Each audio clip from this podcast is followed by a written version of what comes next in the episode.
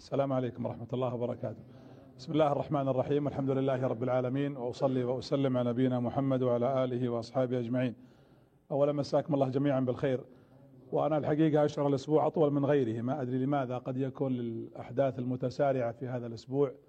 يمكن من أبرزها وفاة خادم الحرمين الشريفين رحمه الله تعالى. وأحسن الله عزانا وعزاكم جميعا.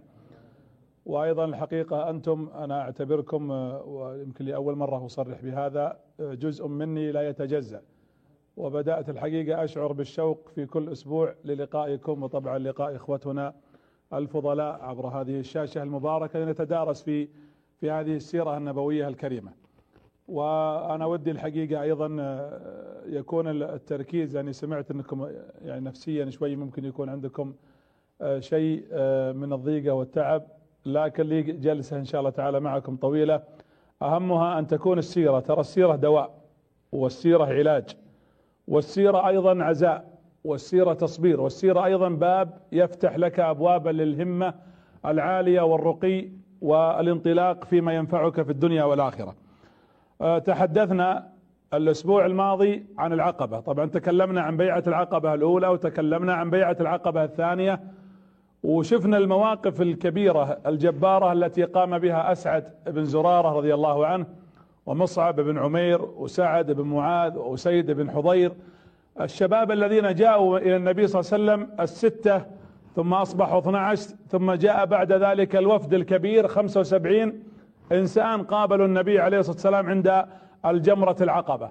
الآن إحنا في السنة الثالثة عشر بعد البعثة وهذه السنة مفصلية.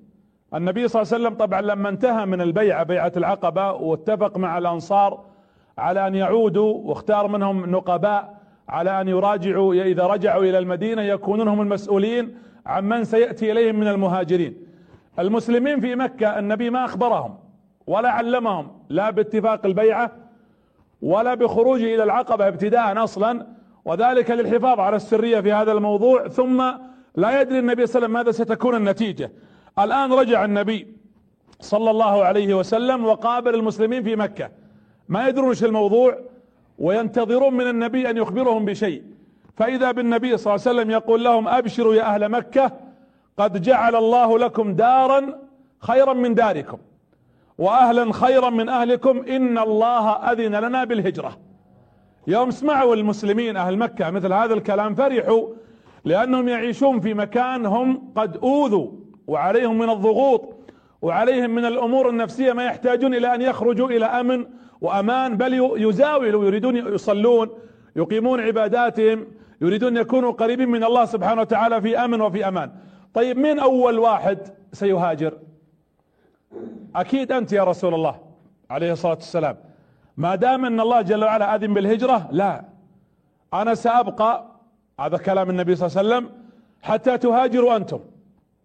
وإذا هاجرتم واطمأننت عليكم ودخلتم المدينة سيكون لي أنا شأن مع نفسي.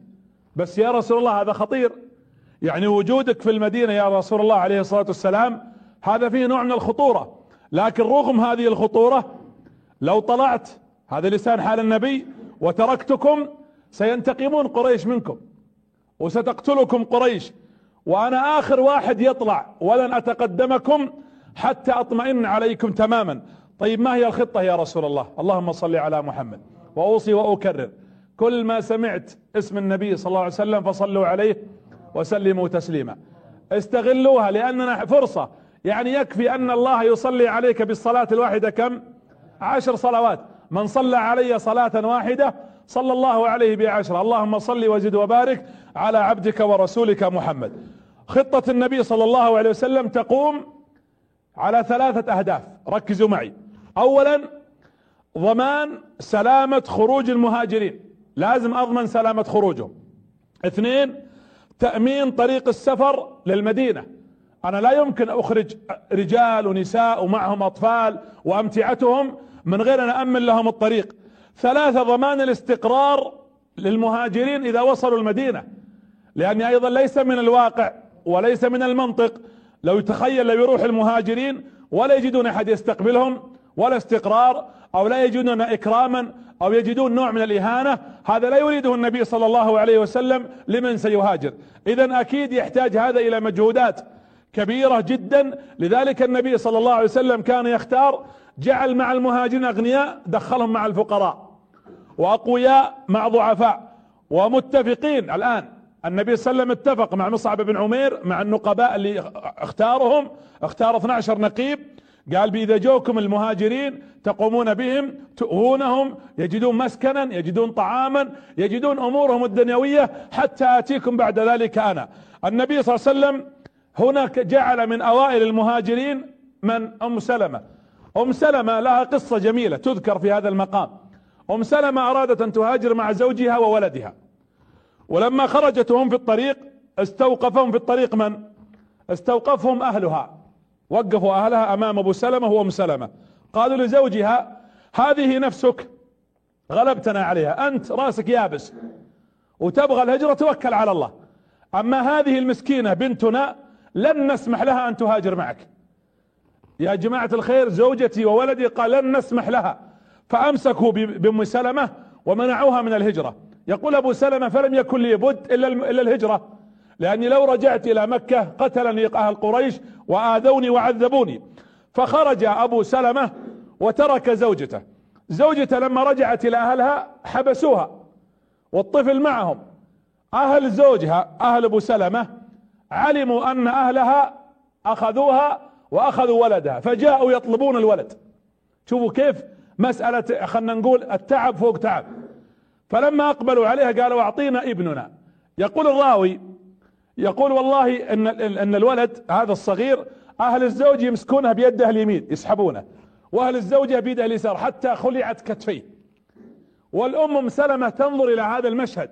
طبعا نحن قد لا نشعر بشعور الأم حينما ترى الابن مريضا أو أو متعبا أو بعيدا أو يعذب أو غير ذلك ولا يعرف ذلك إلا الأمهات. تقول أم سلمة فنظرت إلى هذا ثم ألح أهلي حينما خلع كتفه. أهله هو أهل الرجل أهل أبو سلمة فأخذوه. تقول فأخذوه وبقي عندهم قرابة سنة كاملة. عاما كاملا لا أستطيع أن أراه. تقول وأنا كل يوم أطلع من بيتي إلى موقع مكان اللي خذوا الولد مني وهاجر زوجي وتركني. فتقول أجلس وأبكي وأتذكر كما يقال الماضي. والذكرى كما يقول ناقوس يدق في عالم النسيان. تقول وأرجع إلى الناس وأنا بدموعي. واستمريت سنة كاملة على هذه الحالة. تقول وفي ذات يوم كنت جالسة وابكي حسرة على زوجي اللي ذهب. ما أدري هو وصل ولا ما وصل ولا حي ولا ميت. وأيضا كذلك بقائي هنا في هذا المكان وولدي ليس عندي.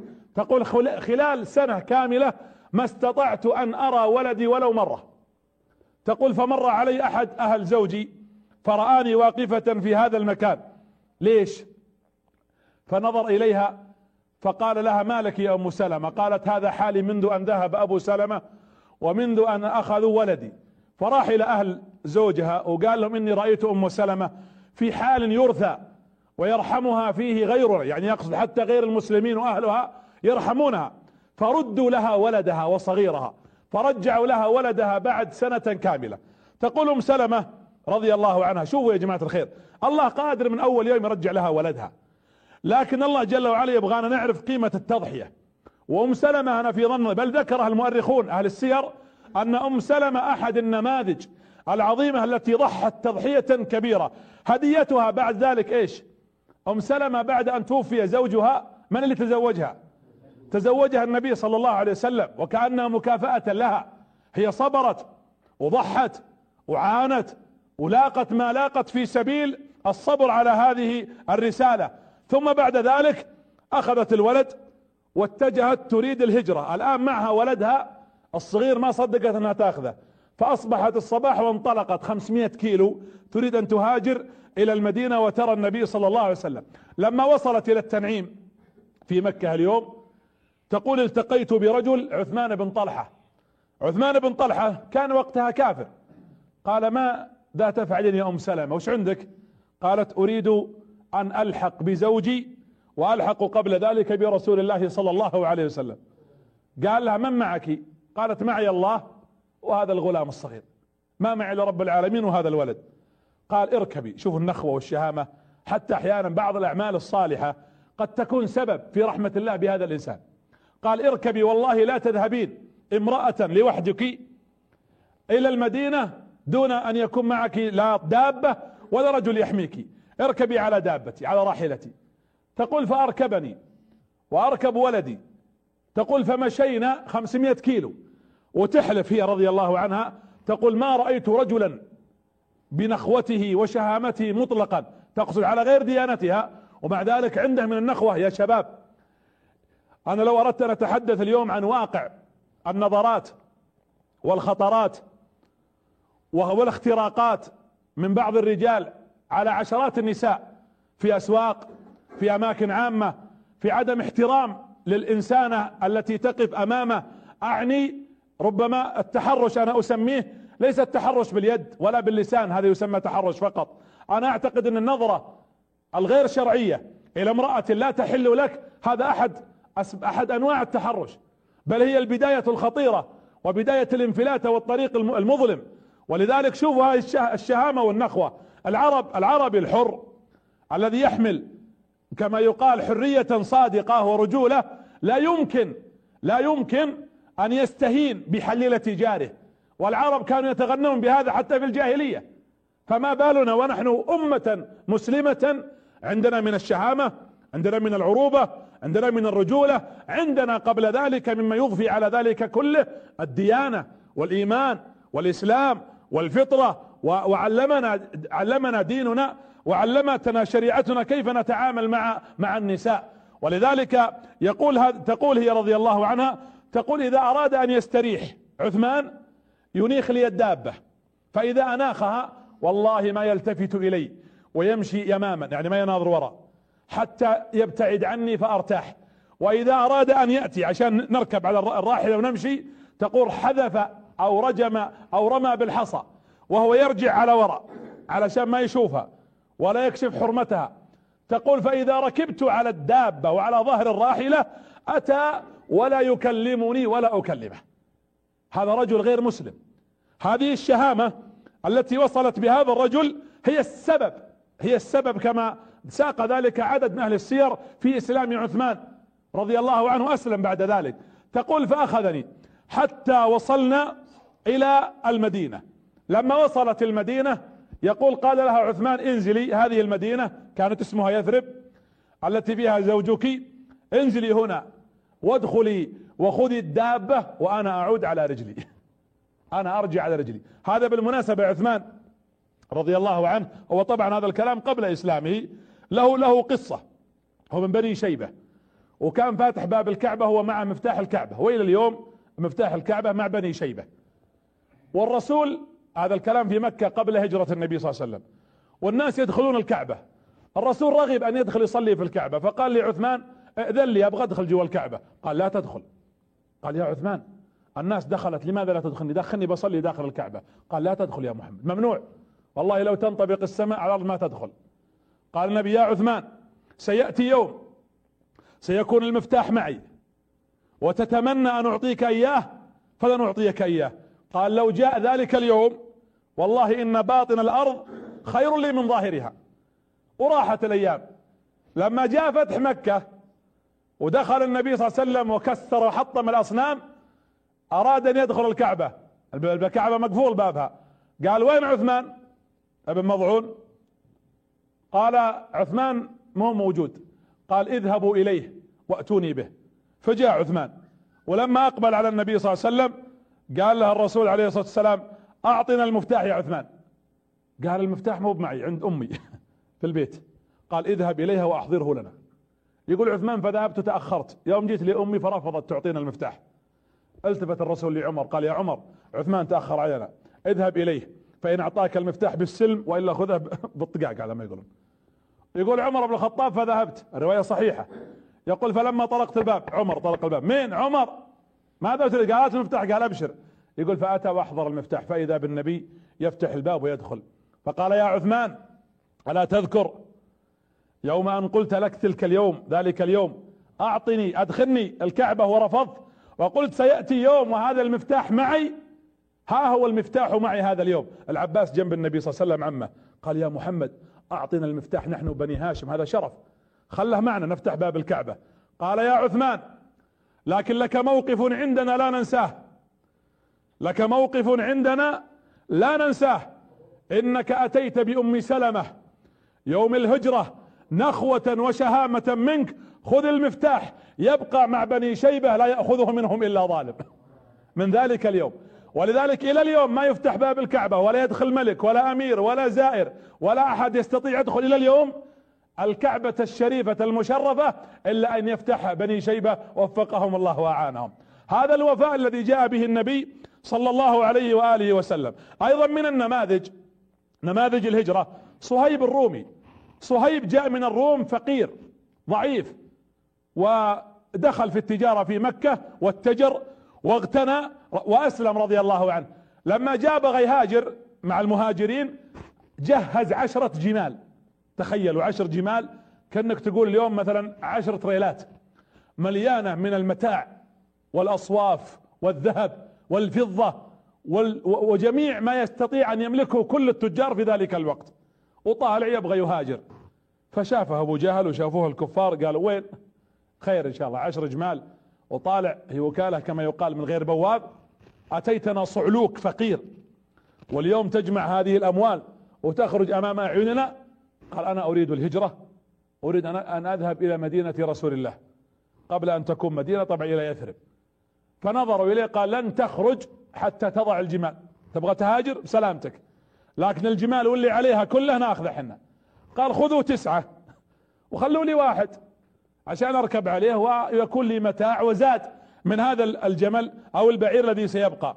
قالوا لن نقبل أعطنا كل الجمال. قال خذوا العشرة كلها. وهو لابس له بردة يعني مثل البشت الجميل بردة النجرانية مخيوطة كما يقال ملكي. فقالوا حتى هالبردة أخلعها. يقول فخلعتها وأعطيتهم إياها. ثم خرجت والله ليس معي إلا جلبابي. ما معه إلا الثوب. يقول فمر عليه النبي صلى الله عليه وسلم وعلم الرسول بهذا الموقف فلحقه في الطريق وقال له النبي ربح البيع أبا يحيى. ربح البيع أبا يحيى. ربح البيع لأنك فعلا تنازلت عن دنياك. من يقدر اليوم يتنازل عن كل ما يملك؟ وعشرة جمال محملة بما سمعنا تساوي اليوم لو أردنا ميزانها مليارات الريالات.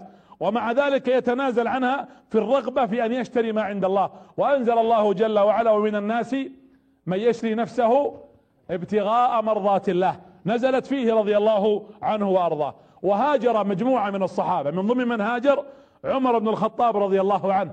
والتقى بطريقه بعشرين من الفقراء. وكان من ضمنهم عياش ابن أبي ربيعة وهشام بن العاص. عياش بن أبي ربيعة ألحقه أبو جهل. وقال له كيف يا يا عياش؟ تهاجر وتترك أمك. ترى أمك اليوم حلفت ثلاثة أحلاف. اولا حلفت أنها ما تأكل ولا تشرب. اثنين حلفت أنها ما تستظل. تحت ظل يعني تقعد تحت الشمس. ثلاثة حلفت إنها ما تستحم يعني ما تغتسل حتى يمشي القمل في رأسها. ويقول عياش يعني رقت نفسي لأمي. قال له عمر يا عمر لا تسمع كلام أبو جهل يكذب عليك. قال أمي يا عمر أنا ما أقدر أترك أمي ما تتحمم وتقعد تحت الشمس ولا تأكل وتشرب. قال عمر اتركها ستجوع وتأكل وتضطر يأكلها القمل في رأسها وتستحم وتؤذيها الشمس وتستظل. قال لا يا عمر سأذهب إليها. ورجع رضي الله عنه. لما رجع قال له عمر خذ ناقتي. شوفوا التضحية.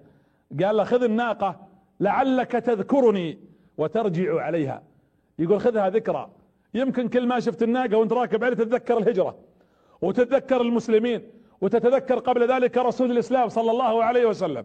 فأخذ الناقة ورجع وجلس عاما كاملا بعد رجعته هذه. لكن للأسف الشديد رجع ما كانت أمه لا حالفة ولا شيء لكن أبو جهل ضحك عليه ثم ربطوه وقيدوه وسجنوه وعذبوه فترة من الزمن.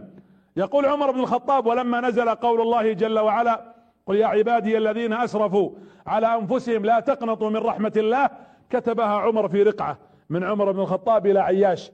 قال لقد أنزل الله على رسوله هذه الآيات. فقرأها عياش وتذكر الهجرة ثم ركب على دابته وهاجر والتحق بالنبي صلى الله عليه وعلى آله وأصحابه وسلم تسليما كثيرا. بقي الآن في المدينة في مكة من؟ بقي مجموعة قليلة من المسلمين من أهمهم بقي النبي عليه الصلاة والسلام أبو بكر الصديق علي بن أبي طالب وبعض المسلمين. وبقي أهل بيت النبي وأهل بيت الصديق رضي الله عنهم تضحية في المواقف لا يمكن. بدأ قريش تحس الآن أن الرسول شكله بيروح. أغلب الصحابة طلعوا وهاجروا والنبي صلى الله عليه وسلم جالس. أكيد أن محمد يخطط إلى شيء. الرسول يريد الخروج نعم. لكنهم خافوا لأنهم يعرفون أن الهجرة وش معنى الهجرة يا شباب؟ معنى الهجرة قيام دولة ولا لا؟ قيام الدولة معناته أن محمد عليه الصلاة والسلام سيكون سيدا وسيكون له قوة وسيكون له منعة وسيكون له حصانة وأيضا لا يخفاكم إن المدينة على طريق تجارتهم على طريق تجارتهم. اجتمعوا في في دار الندوة أخطر وأخبث اجتماع على ممر تاريخ النبي صلى الله عليه وسلم.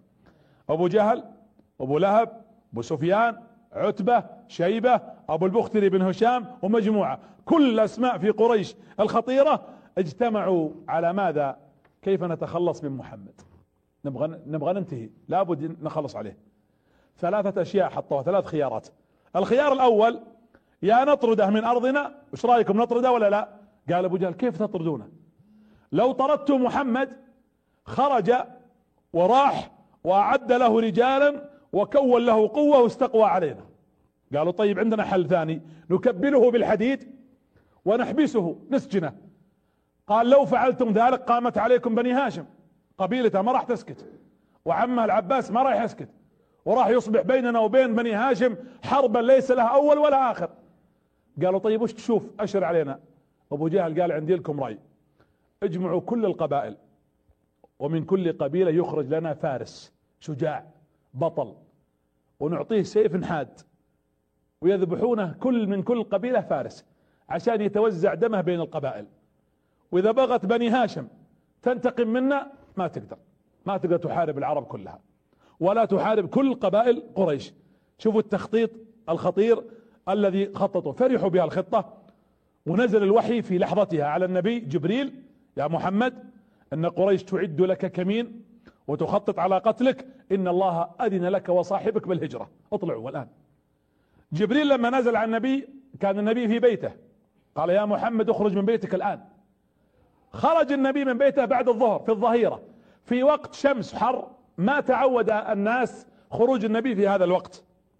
لما خرج النبي صلى الله عليه وسلم في هذا الوقت ذهب إلى أبو بكر الصديق. وطق الباب على أبو بكر. فتح أبو بكر أيضا أبو بكر استغرب. أنت لما يكلمك واحد أو يجيك شخص في وقت ما تعودت أنه يزورك فيه يكون عندك نوع من الاستغراب والاستفهامات الكثيرة. نعم يا رسول الله قال هل عندك أحد في البيت؟ قال أهل بيتي. قال أخرجهم. عندي كلام خاص سري. قال إنما أسماء أهل بيتي هم محل ثقتي. فدخل النبي قال يا أبا بكر إن الله أذن لي بالهجرة. قال أبو بكر الصحبة يا رسول الله. قال الصحبة الصحبة. أنت أذن لك أن تهاجر معي. أبو بكر الصديق فرح وجلس يبكي من شدة الفرح. يا جماعة عمركم شفتوا واحد؟ يبكي فرحا أن يترك بلده. وأن يخاطر بنفسه. تقول عائشة في الصحيح تقول ما رأيت رجلا يبكي فرحا. واحد يبكي فرح مثل ما رأيت من شدة الموقف اللي رأيته في أبي أبو بكر الصديق لما أخبره النبي صلى الله عليه وسلم بصحبته له في هجرته صلى الله عليه وسلم. أبو بكر أصلا مستعد مجهز راحلتين كان يعلفها ومعتني فيها ويعطيها الطعام الجيد. ينتظر اللحظة اللي يقولها الرسول توكلنا على الله. قال يا رسول الله إنني أعددت راحلتي للهجرة. قال الرسول بالثمن. بتدفع بدفع فلوسها وتأخذه. قال بالثمن. قال لما يا رسول الله؟ قال بالثمن. ولعل النبي ماذا يريد؟ الرسول يريد أن لا يضيع عليه الأجر في هالهجرة وهذا التعب. يبغى يكسب أجر يدفع المال. ترى بعضنا اليوم اسمحوا لي بهالوقفات. يعني إحنا خلونا نقيسها على مستوى لو شباب يطلعوا البر. ولا حريم مجتمعات مع بعضهم. أو ناس مجتمعين في مكان في استراحة. أحيانا للأمانة تجد بعض الأشخاص ما أدري هل هو قلة ذوق أو عدم معرفة حينما لا تكون ضيفا عند أحد في مكانه فلا تكون ثقيلا خاصة لما يكون الشخص شباب جالسين في راتبه مثلا مبلغ بسيط وهو اللي يتبنى العشاء ويتبنى الغداء ويدفع و10 15 جالسين ما دفع منه واحد ريالا واحدا. التعاون والنظرة أيضا في مراعاة ظروف الناس هذا جزء من قمة الذوق والأدب الذي ينبغي أن تتربى عليه كل الأمة. هذا النبي يقول الثمن الثمن. يقول له أبو بكر لا يا رسول الله. قال لا. ولعل النبي أراد هنا أراد أن لا يفوته أجر تعب الهجرة صلى الله عليه وعلى آله وأصحابه وسلم. قال له أبو بكر إذا نركب يا رسول الله نركب الآن على الدواب ونمشي. قال لا لحظة لحظة. تذكرت الودائع. قريش أعطتني ودائع أمانة عندي. وأنا تاركها في البيت. لازم أروح أردها لهم يا رسول الله هذول قوم بيذبحونك. وأنت تقول بروح أرجع ودائعهم طيب ليش الرسول ما نطلها أو خلاها في البيت؟ وإذا راح النبي صلى الله عليه وسلم وهاجر يدخلون يجدونها خاصة أنهم خذوا بيت الرسول ترى. أخذوه واحتلوه. قال لا يا أبا بكر إني أعود الآن. واعطي الودائع. أنا بشوف علي يعطيهم الودائع وأرجع إليك. الأمانة. كم عندنا شيكات تصدر كل يوم من غير رصيد؟ كم من الأمانات التي ضيعت العقود؟ ترى سورة المائدة مقصدها العام الوفاء بالعقود. يا أيها الذين آمنوا اتقوا الله أوفوا بالعقود. إيش؟ أحلت لكم بهيمة الأنعام. الوفاء بالعقود أمر ضروري. والنبي صلى الله عليه وسلم يتكلم عن الأمانة الآن. أنا عندي ودائع كيف يا أبو بكر أذهب ولا ولا أعطيها لأهلها؟ دعني أذهب الآن وأخرج الودائع وأعطيها علي وعلم هذه في الفلان وهذه الفلان وهذه الفلان ثم آتيك. وذهب النبي صلى الله عليه وسلم إلى داره مرة ثانية. وش اللي حصل؟ رجعت الرسول هذه جلس يوزع يعطي الودائع علي فتفاجأ فإذا بالصوت عند الباب. قال له علي يا رسول الله إني أسمع صوتهم عند الباب. فنظر النبي صلى الله عليه وسلم مع ثقب الباب فوجد قريش مجتمعة. شفت الرجعة هذه فيها مخاطرة عشان يرجع ودائعهم. قال له الرسول اسمع يا علي. الآن بدأت الخطة. اجلس في مكاني. وخذ بردتي. البشت هذا حقي خله معك. ونم في الفراش. ثم إذا نمت غط نفسك بالبردة. من يقدر يسوي هذا الموضوع؟ واحد بيموت. تقول واحد تراك بتذبح في الفراش. يعني الموت لك مية, مية في المية. وتنام في فراشي. تشوفوا علي بن أبي طالب يوم يبايع النبي عمره عشر سنين. والآن عمره 23 سنة. يوم قام يبايع في مع بني هاشم ضحكوا عليه قالوا اجلس. أتبايع أطفال؟ أنت يا محمد تبايع هذا الطفل أبو عشر سنين لكن اليد اللي مدها للنبي كانت يدا فعلا حقيقية شجاع. 23 وين شبابنا اليوم؟ قال نعم يا رسول الله أبقى في هذا الفراش. رح. إني يستودعك الله الذي لا تضيع ودائعه وأنا لها. أنا أنام في فراشك ولو قتلت لكن فداء لك يا رسول الله. يبقى علي بن أبي طالب والنبي صلى الله عليه وسلم الآن في البيت. لما أمره النبي أن ينام وخاطر علي رضي الله عنه بل النبي قبل ذلك خاطر بنفسه. أمره نزل جبريل قال خذ حفنة من تراب وانثرها على وجوههم وفي لفظ على رؤوسهم. واقرأ قول الله جل وعلا في سورة ياسين وجعلنا من بين أيديهم سدا ومن خلفهم سدا فأغشيناهم فهم لا يبصرون. تخيلوا انفتح الباب الرواية في ذكر ابن هشام في السيرة لما فتح الباب ما خرج النبي أول شيء. فتح الباب ثم أخذ التراب وهو يقرأ وجعلنا من بين أيديهم سدا ومن خلفهم سدا فأغشيناهم فهم لا يبصرون ثلاث مرات. وخرج النبي صلى الله عليه وسلم وهم واقفين ما يشوفونه. أعماهم الله جل وعلا. جاء في بعض الروايات أنهم ناموا تسدحوا وناموا. وقيل أنهم كانوا وقوفا والرسول يخرج من بينهم. ويرجع تخيل أنا بغاكم معليش عيشوا تكفى معي هاللحظة. الرسول يطلع الآن أعداءه واقفين. وعلي يفتح الباب ويشوف والسيوف جاهزة. قيل أنها مئة سيف مئة رجل. ويطلع النبي صلى الله عليه وسلم وعلي يرجع بكل ثقة والرسول يمشي بكل ثقة. ويرجع علي وينام. وينام في فراش النبي. والسؤال يطرح نفسه. ليش قريش ما دام عزموا على قتل النبي ليش خلنا نقول باللهجة العامية ما دفشوا الباب ودخلوا؟ أعماهم الله. هنا الله جل وعلا يقول أنت اليوم رجعت يا محمد لتؤدي الودائع ونحن نحميك. ونعطي ونعطيك نحن ألو... أنا الوكيل وأنا الرقيب وأنا الحفيظ وأنا على كل شيء قدير سبحانه وتعالى. خرج النبي صلى الله عليه وسلم وتوجه النبي مباشرة لبيت أبو بكر. شوفوا لما دخل بيت أبو بكر وركبوا الدواب ما خرج الرسول من باب الباب اللي في الواجهة طلع من الباب الخلفي. وهذا فعل السبب. فخرج مع أبو بكر ووضع اللثام على وجهه عليه الصلاة والسلام واتجه النبي وين؟ المدينة شمال ولا جنوب مكة؟ شمال. الرسول وين اتجه؟ اتجاه جنوب. لأنه يريد أكيد قريش ما راح تفكر له في شيء واحد. قريش ستقول ما دام أصحابه ذهبوا إلى يثرب المدينة فقطعا سيذهب إليهم يلحق بهم. فالرسول لا. قال لعلي يجلس في فراشي تعطيل. أقعد هنا. خلنا نعطلهم. وأنا ماني برايح شمال الطريق المتوقع إني أكون فيه. أنا بروح جنوب. فركب النبي صلى الله عليه وسلم. تدرون من بين المسجد الحرام إلى جبل ثور. كم كيلو؟ من يعرف. أربعة كيلو وشوي. تخيلوا الرسول عليه الصلاة والسلام مشى هذه المسافة مع أبو بكر الصديق. النبي صلى الله عليه وسلم يمشي الآن. وهو يريد يذهب طبعا لازم تفهمون شيء نقطة معينة. ترى النبي ما راح يقصد الجبل ما يدري. الرسول خرج يبحث عن مكان آمن. مثل الإنسان اللي طالع هارب إذا شاف له مكان سيدخل فيه. الرسول طالع الآن ما يدري أي مكان سيقف إليه. بعض الناس حتى هذا ذكر بعض المؤرخين أن الرسول قصد الجبل للغار. أصلا الرسول ما يعرف أن في الجبل غارا وفي ما يثبت ذلك في السنة. النبي صلى الله عليه وسلم يمشي الآن عليه الصلاة والسلام باتجاه الشمال. وباتجاه الجنوب ولا الشمال؟ الجنوب. ومتوجه صلى الله عليه وسلم وترك الآن خلف مكة صلى الله عليه وسلم خلفه. طبعا دقة في التخطيط وإذا بالنبي صلى الله عليه وسلم يمشي حتى وقف وراء الجبل. يوم شاف الجبل قال لأبي بكر لعل نصعد إلى هذا الجبل. الجبل أنا أنا رحت الجبل ثور. ووقفت عليه بل وصلت إلى الغار.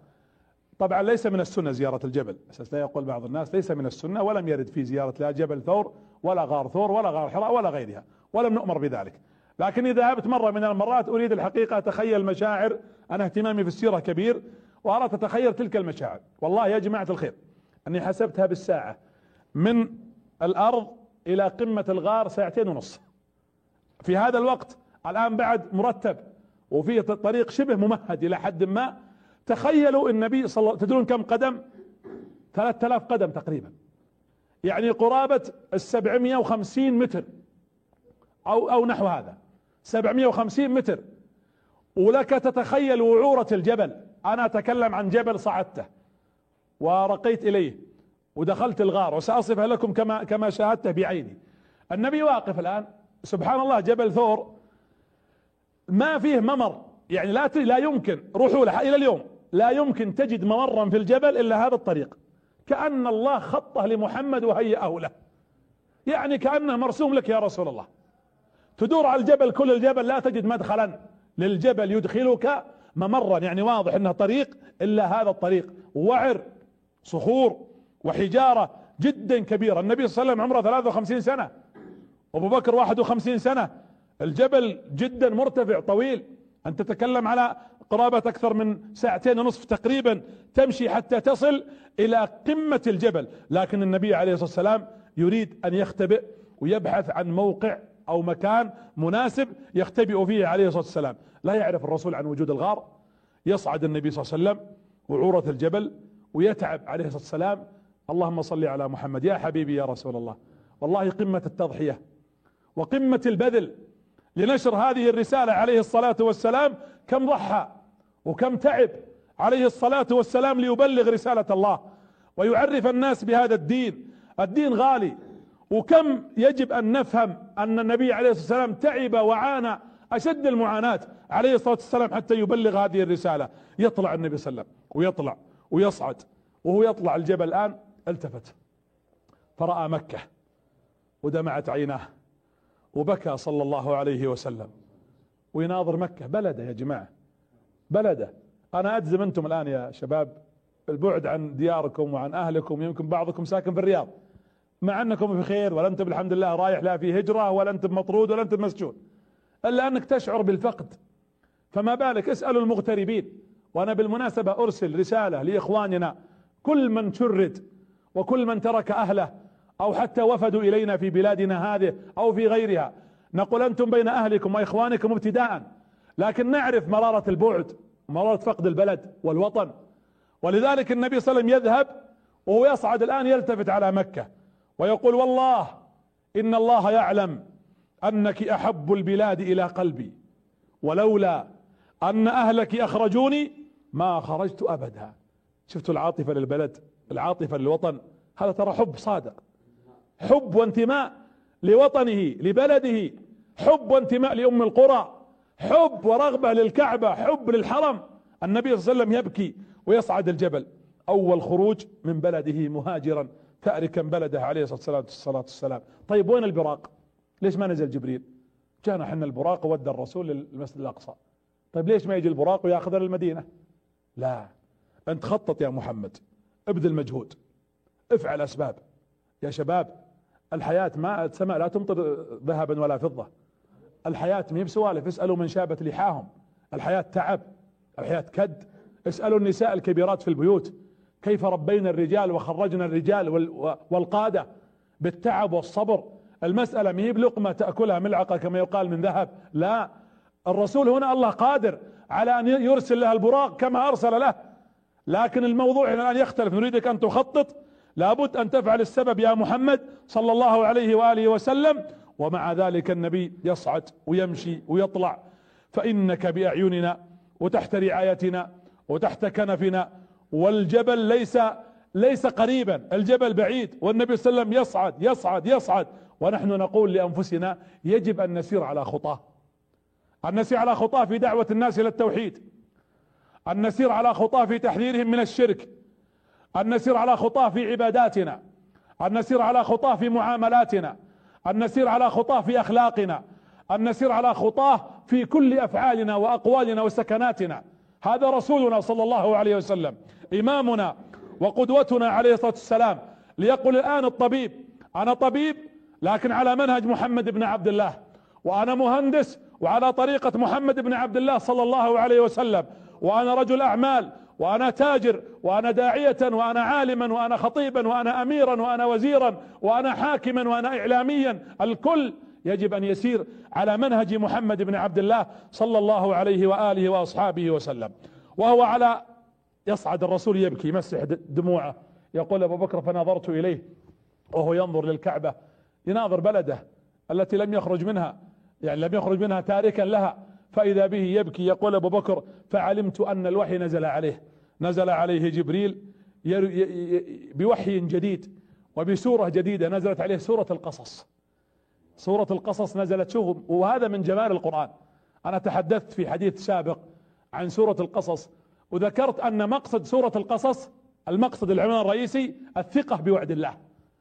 وذكر الله قصة موسى. أنا أبغاك تتخيل النبي وهي تنزل عليه الآيات سورة القصص وجاء من أقصى المدينة رجل يسعى ينادي موسى يناديه قال إن الملأ يأتمرون بك فاخرج إني لك من الناصحين.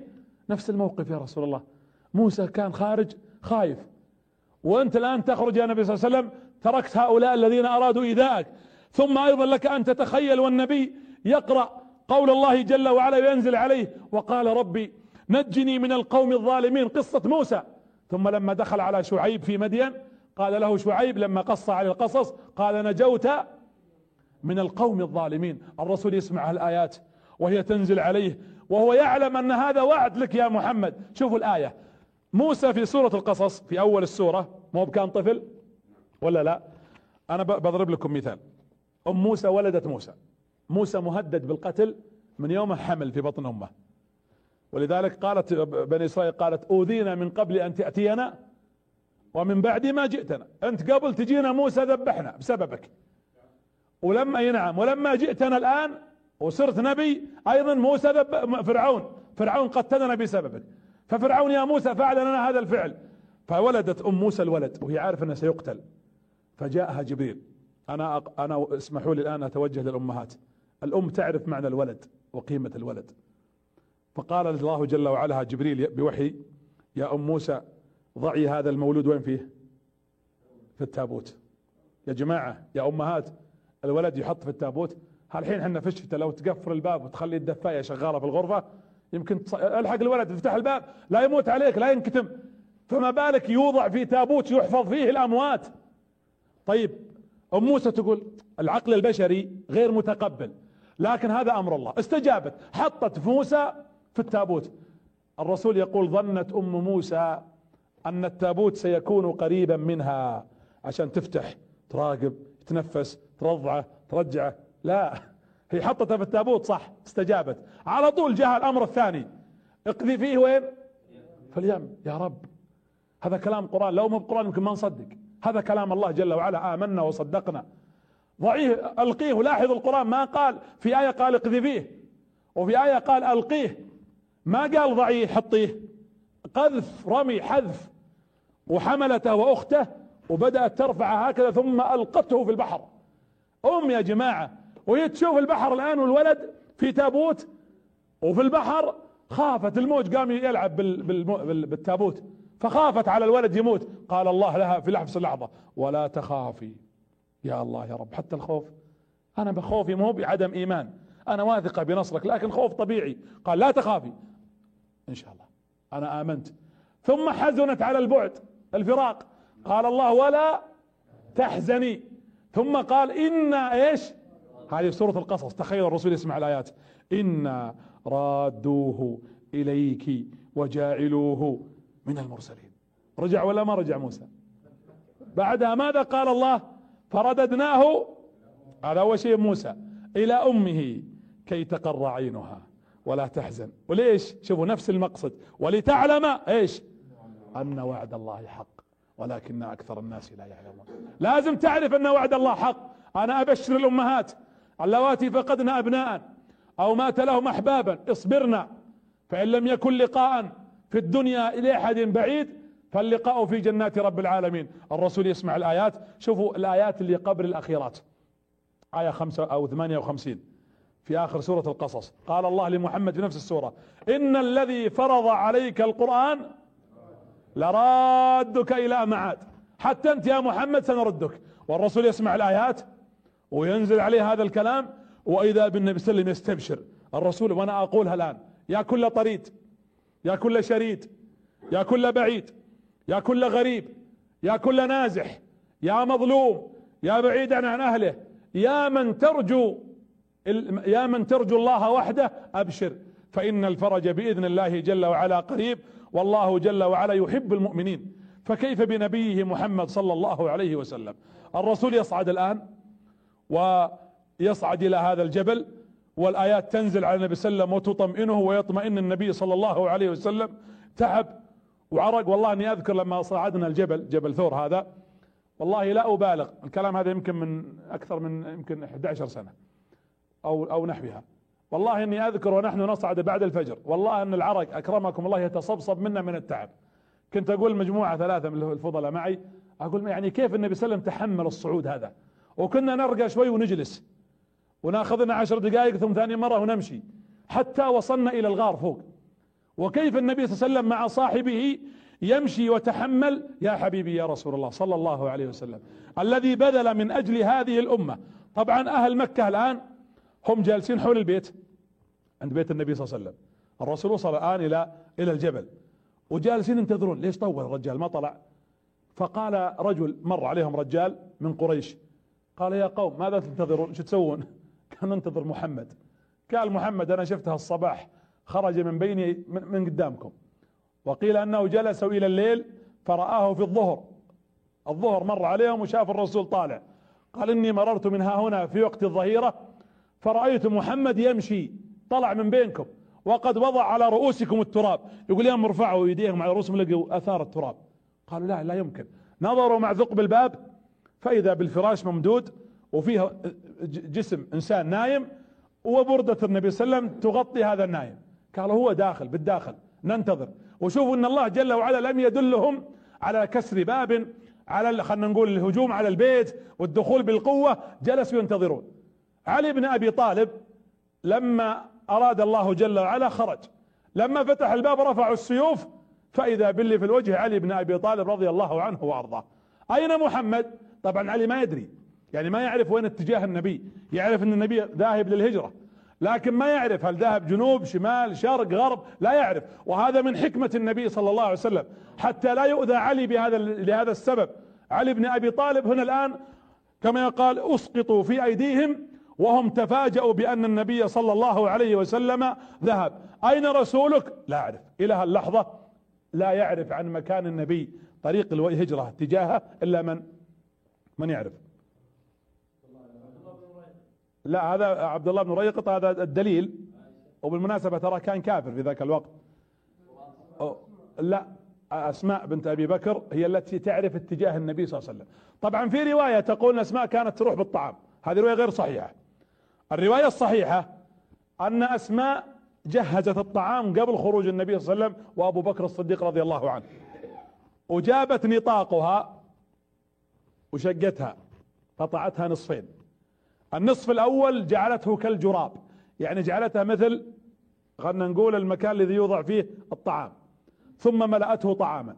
والوصلة الثانية ربط ربطت به وسميت رضي عيش ذات ذات النطاقين لهذا الفعل.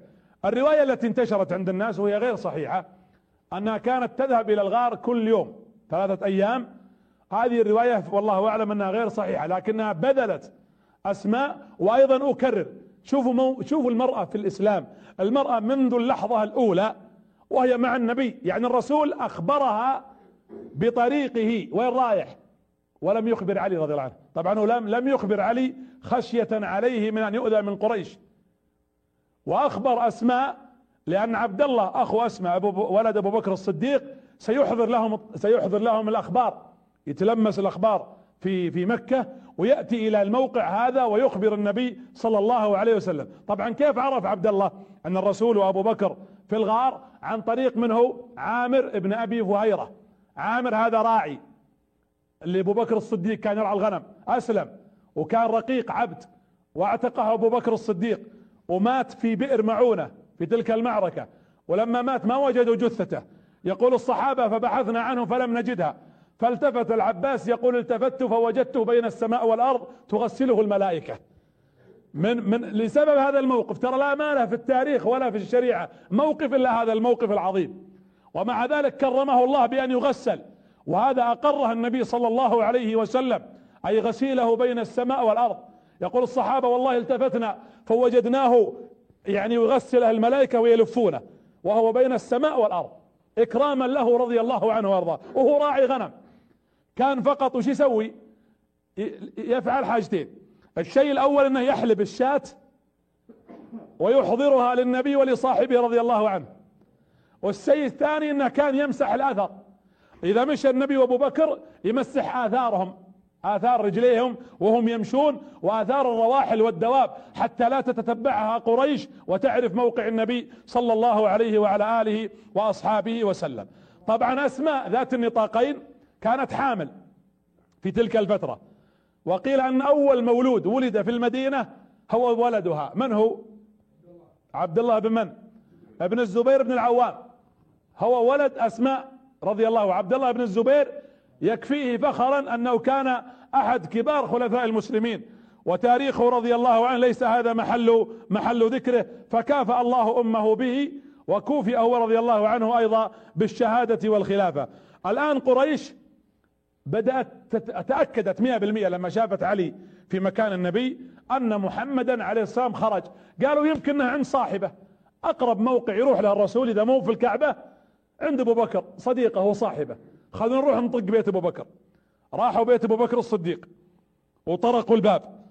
فتحت أسماء رضي الله عنها. وين أبوك؟ ما هو موجود. أين ذهب؟ ما أدري. ولطمها أبو جهل بكف على ما يقولون بمصطلحنا المعاصر على وجهها.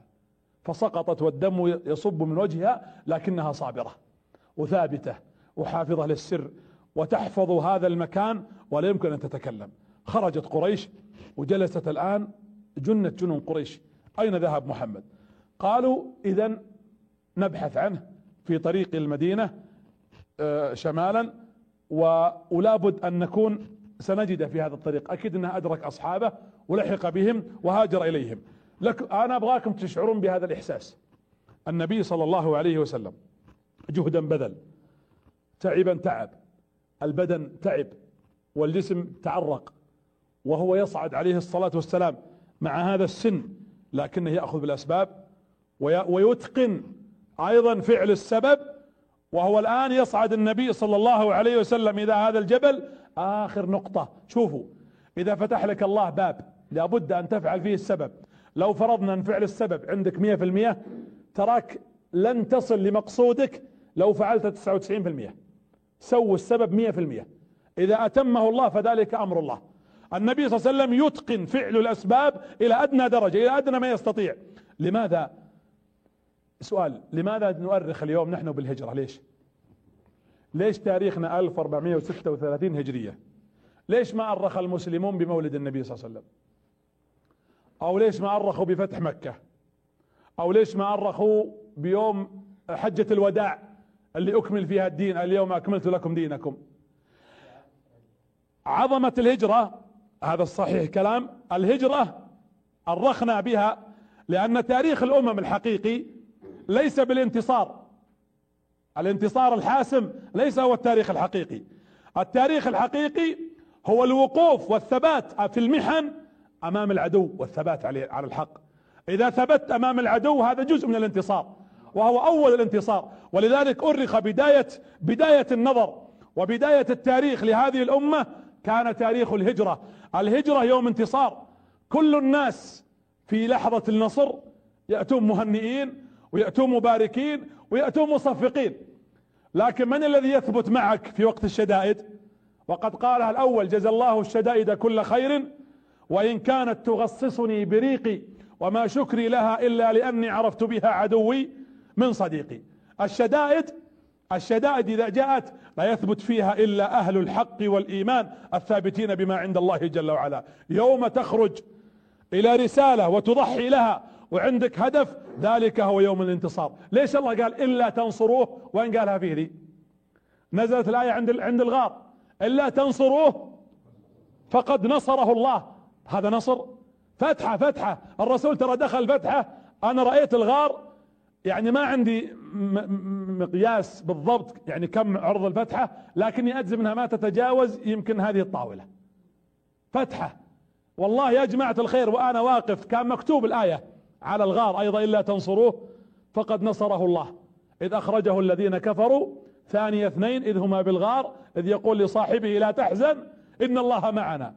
تخيلوا الآية تنزل على النبي. يا جماعة الله سمى الفتحة هذه نصر. حفرة غار نصر. إلا تنصروه فقد نصره الله. أنا داخل الغار مختبئا. وتسميه يا ربي نصرا. نعم مثل لما دخل الشباب أصحاب الكهف إلى الكهف. قال الله فأووا إلى الكهف. إيش؟ ينشر لكم ربكم من رحمته. في الكهف. نعم. ويهيئ لكم من أمركم رشدا. هذا الكهف احتضان ونور وهداية. وهذا الغار احتضان ونور وهداية ونصر. والغار الأول كذلك غار حراء نور وهداية ونصر وتمكين لك يا محمد. الا تنصروه فقد نصره الله. وأنا اقولها اليوم ردا على هؤلاء السفهاء في فرنسا وفي غيرها. ومن أرادوا أو حاولوا أو ظنوا أنهم يستطيعون أن يتهكموا بحبيبنا بقدوتنا بقائدنا بقرة أعيننا بمن نفديه بالآباء والأنفس والأولاد والأمهات والأموال. محمد صلى الله عليه وسلم نقول كما قال الله جل وعلا فسيكفيكهم الله. أليس الله بكاف عبده ويخوفونك بالذين من دونه؟ هذا نبيكم عليه الصلاة والسلام. النبي الآن عند الغار. والصحابي الجليل أبو بكر الصديق ينظر إلى هذه الفتحة. يا شباب يا جماعة الثبات اجعلوا فتحة أمل لكم. والله إني أقولها لكل مظلوم كل من اسودت الدنيا في وجهه. عليك ديون؟ عندك مشاكل؟ طلقت زوجتك؟ تعانين إنك طلقك زوجك من غير وجه حق؟ هناك من يظلمك؟ رئيسا اميرا وزيرا مسؤولا؟ هناك من يستبدك؟ هناك من يستبزك؟ أقول اعلم أن لو سدت في وجهك بالدنيا إذا تعلقت بالله فإن الأمل موجود بإذن الله جل وعلا. هذا الغار فتحة. لكنها انطلقت منها الرسالة وانتصر منها الإسلام. اجعلوا من فتحة الغار فتحة للقلوب آمال حتى في السواد الأعظم وفي المشاكل الكبيرة في المدلهمات. يا أمة أعطوا أمتكم أعطوا دينكم. ابذلوا اجتهدوا قدموا ضحوا اتعبوا قليلا من أجل هذه الرسالة وسيصل. ثم لما أراد الرسول يدخل الآن عند الغار. طبعا داخل الغار ما تقدر توقف. الغار بالمناسبة أنا ما أدري كيف أوصفه لكن اسمحوا لي لو الغار أول ما تدخل هو عبارة عن نزلة ثم يرتفع شوي. في فتحة طبعا في الخلف. الفتحة اللي وراء وأنت واقف. طبعا الغار من من الغريب في الغار إنه حجر. والله صخور ثلاثة. والله العظيم إني دخلته وتأملت ثلاث صخور صخرة فوق وصخرة من يمين وصخرة من يسار. بهالطريقة. طبعا أول ما تدخل أشبه ما يكون بالنزلة. مرتفع كذا شوي ثم يستقر. وفي مساحة يعني لا بأس بها في الداخل لكن ما تقدر توقف. الفتحة اللي وراء صغيرة ما يدخل معها أحد لكن تقدر تشوف يعني وأنت واقف على طول شخص متوسط الطول عيونه تكون أمام الفتحة هذه. لكن الأمام لا لازم تنزل رأسك. أنا جالس أتخيل لما دخلت الحقيقة تلك الفتحة والغار أقول أنا تخيلت أبو بكر ابتداء لما جاء الرسول بيدخل قال له أبو بكر انتظر يا رسول الله تأذن لي؟ قال ليش قال أبدخل أتفقد الغار. حتى لا يكون هناك دابة ولا ثعبان ولا شيء يقرصك أو يؤذيك. وتخيل الصديق يدخل رضي عنه يتلمس. أي جحر موجود يسده معه. النطاق هذا حق أسماء يقطع منه ويسد في الفتحات حتى تخرج حية ولا عقرب ولا أحد القوارص فتؤذي النبي صلى الله عليه وسلم. أي تضحية يا جماعة؟ أي تضحية يفعلها هذا الرجل الصديق رضي الله عنه الذي صاحب النبي صلى الله عليه وعلى آله وأصحابه وسلم. ثم دخل النبي صلى الله عليه وسلم. اشتدت وتعب النبي وجلس النبي صلى الله عليه وسلم في هذا الغار. الرسول جلس الآن قرابة كم؟ قرابة جلس ثلاثة أيام. الغار بقي النبي صلى الله عليه وسلم ثلاثة أيام. يجي عامر بن أبي فهيرة هذا يجيب الحليب ويعطيه النبي. يقول أبو بكر شرب النبي حليبه الحليب اللي له. وانتهى. وشربت رمغة شوي يعني جغمة خلينا نقول بلهجتنا العامية فأبقيته لعل النبي يحتاجه. يقول فلما فاق النبي أعطيته الحليب أو اللبن. يقول شوفوا شوفوا الأدب شوفوا الحب شوفوا الحب الصادق. يقول فشرب النبي فارتوى حتى ارتويت. شوفوا شوفوا الأدب. يقول شرب الرسول فارتوى حتى ارتويت أنا. الرسول يشرب وأنا الذي أرتوي. والنبي صلى الله عليه وسلم ينظر في أبي بكر ثم قال فإذا بالنبي صلى الله عليه وسلم يجلس على فخذي وينام. أي ثقة يا جماعة؟ واحد يبحث عنها أعداؤه ومهدد بالقتل. يقول فنام النبي أبو بكر الصديق. يقول هذا في الليل. يقول نام النبي ورأسه على فخذي وكأني أشعر بحرارة رأسه عليه الصلاة والسلام. يقول فلما نام خرجت حية مع جحر ما شفته. فيه جحر نسيت أسده. يقول فرأيتها. وأبو بكر جالس ويخشى أن الثعبان أو الحية تخرج يقول فوضعت يدي. قيل انه وضع كفه وقيل وضع إصبعه. قال فبدأت الحية تقرصني هنا. والألم ألم القرص والسم في يد أبو بكر والدموع تنزل من حرارتها. يقول فما تحركت خايف أنا ما همني يدي أنا خايف بس فخذي يتحرك فيقوم النبي صلى الله عليه وسلم. أبغى أثبت. يقول فنزلت دموعي على وجهي ففاق الرسول. فرآني. قال ما لك يا أبا بكر؟ قلت يا رسول الله ثعبان أو حية خشيت أن تؤذيك فرددتها بيدي. قال فنظر النبي ثم نفث فإذا بالسم يخرج. من يد أبو بكر الصديق رضي الله عنه وأرضاه. هذا الذي يستحق هذا الذكر الذي ذكره النبي ذكره الله جل وعلا. إذ يقول إيش؟ لصاحبه وهو أبو بكر الصديق رضي الله عنه الذي صاحب النبي صلى الله عليه وسلم في هذا الغار.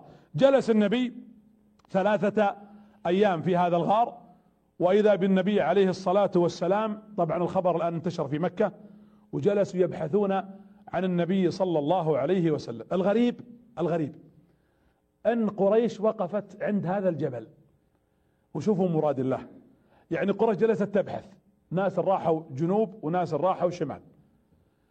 ولما أقبلوا على الجبل ترددوا نرقى ولا ما نرقى يقولون فقال أبو جهل فيه فتحة هنا فيه مكان ممر.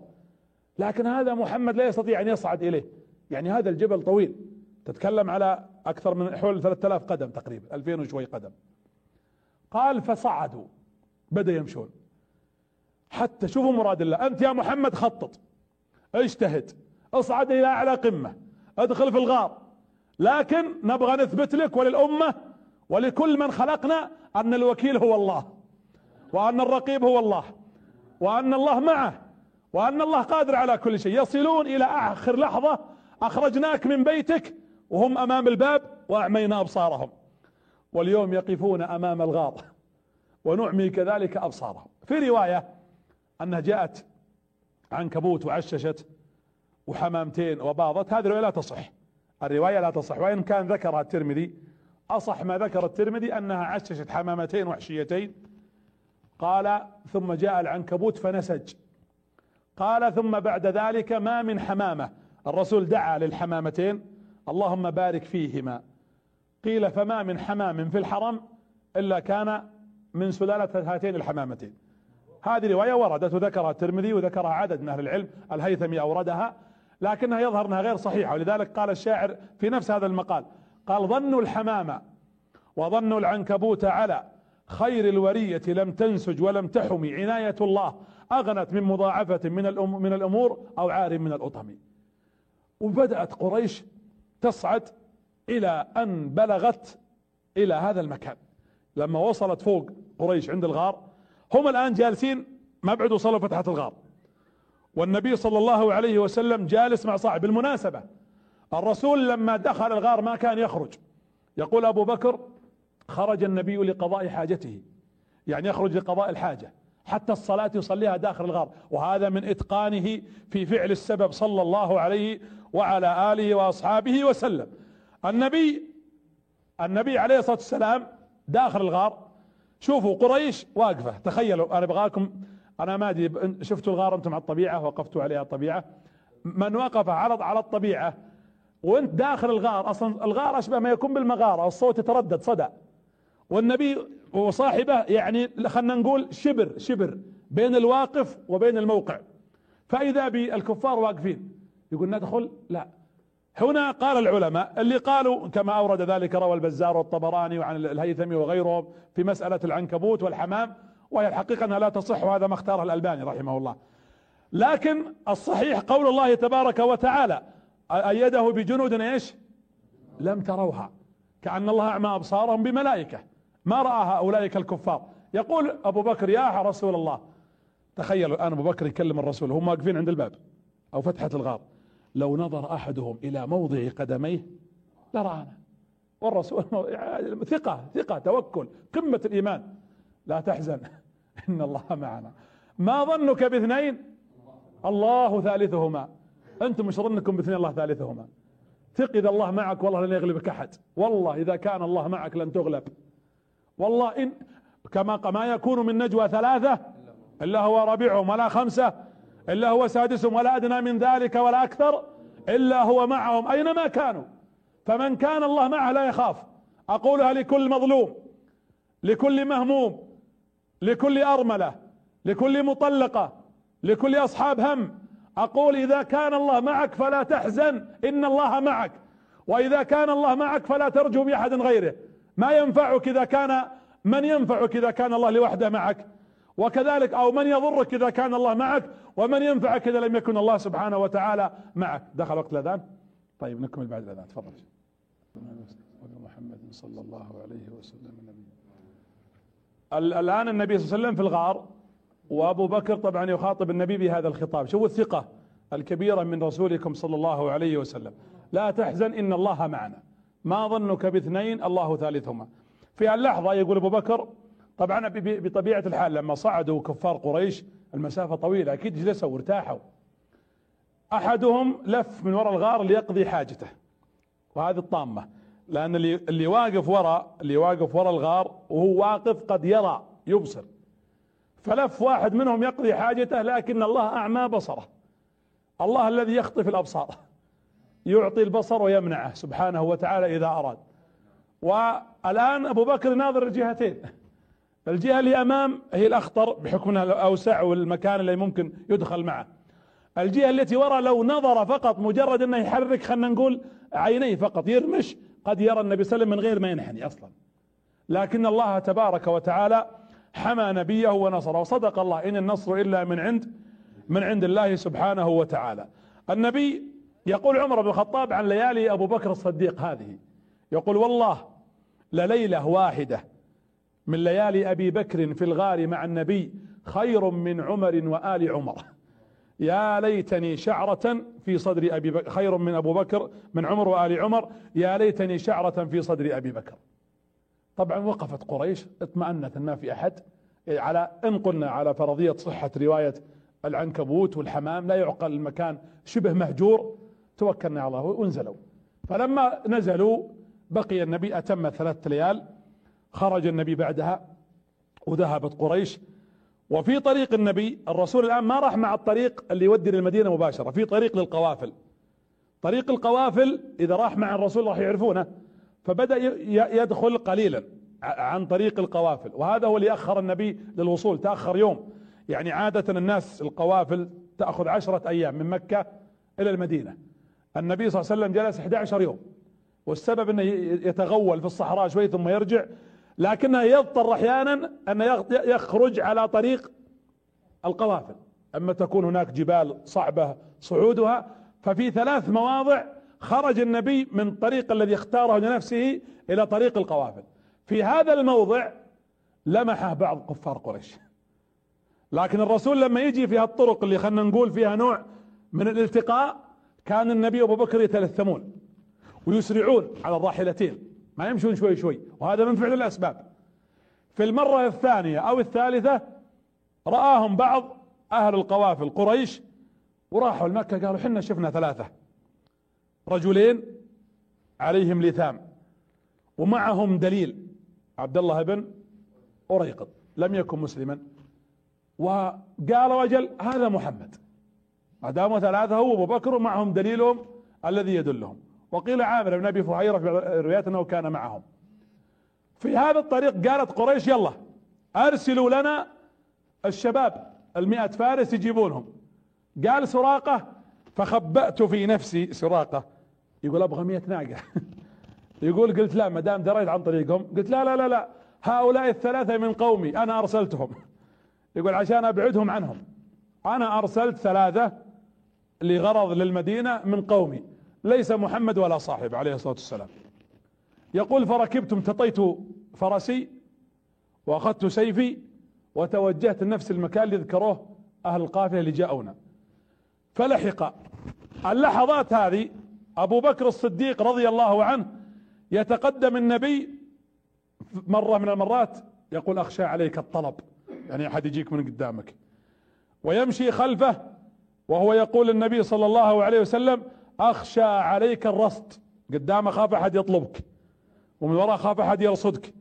وأمشي على يمينك وعلى يسارك أخاف عليك الغدر. أبو بكر يدور مرة قدام مرة هي وراء مرة يمين. قال الرسول ماذا تفعل يا أبو بكر؟ قال إني أحرسك أخاف عليك. قال أو تفديني بنفسك؟ شوفوا كيف الرسول يخاطبه وداعي به أيضا. قال نعم يا رسول الله. قال تموت يا أبو بكر؟ يعني هين عليك أن تموت وتتركني؟ قال أنا باحد يا رسول أنا رجل. إن مات أبو بكر فهو رجل لكن أنت إن مت ماتت الأمة. إن مت يا رسول الله ماتت الرسالة. يقول أبو بكر وبينما أنا أدور حوله. فإذا بالرسول يقرأ عليه الصلاة والسلام القرآن. يقرأ عليه الصلاة والسلام. يقول وأنا ألتف بروح وراء. ألا أشوف فيه خيل وعليها فارس متلطم والخيل تجري. قلت يا رسول الله إن فارسا أدركنا. يقول والله ما التفت رسول الله. شوف الثقة بربه ماشي النبي صلى الله عليه وسلم على راحلته. والآن يقول له فيه فارس يا رسول الله متلثم على فرسه ورانا. هنا ماذا قال النبي؟ أي واحد تصيبه مصيبة أو يخاف من أحد. إذا خفت من أحد تخشاه قل ما قاله الرسول الآن في هذا الدعاء. قال النبي صلى الله عليه وسلم يقول أبو بكر فسمعته يقول اللهم اكفنيه بما شئت وكيف شئت. إنك على ما تشاء قدير. يقول ما إن قالها. النبي عليه الصلاة والسلام إلا شفت الفارس طاح من على فرسه. سراقة فارس يقول في هو يقولها عن نفسه. يقول ما أذكر أنني سقطت من على فرس.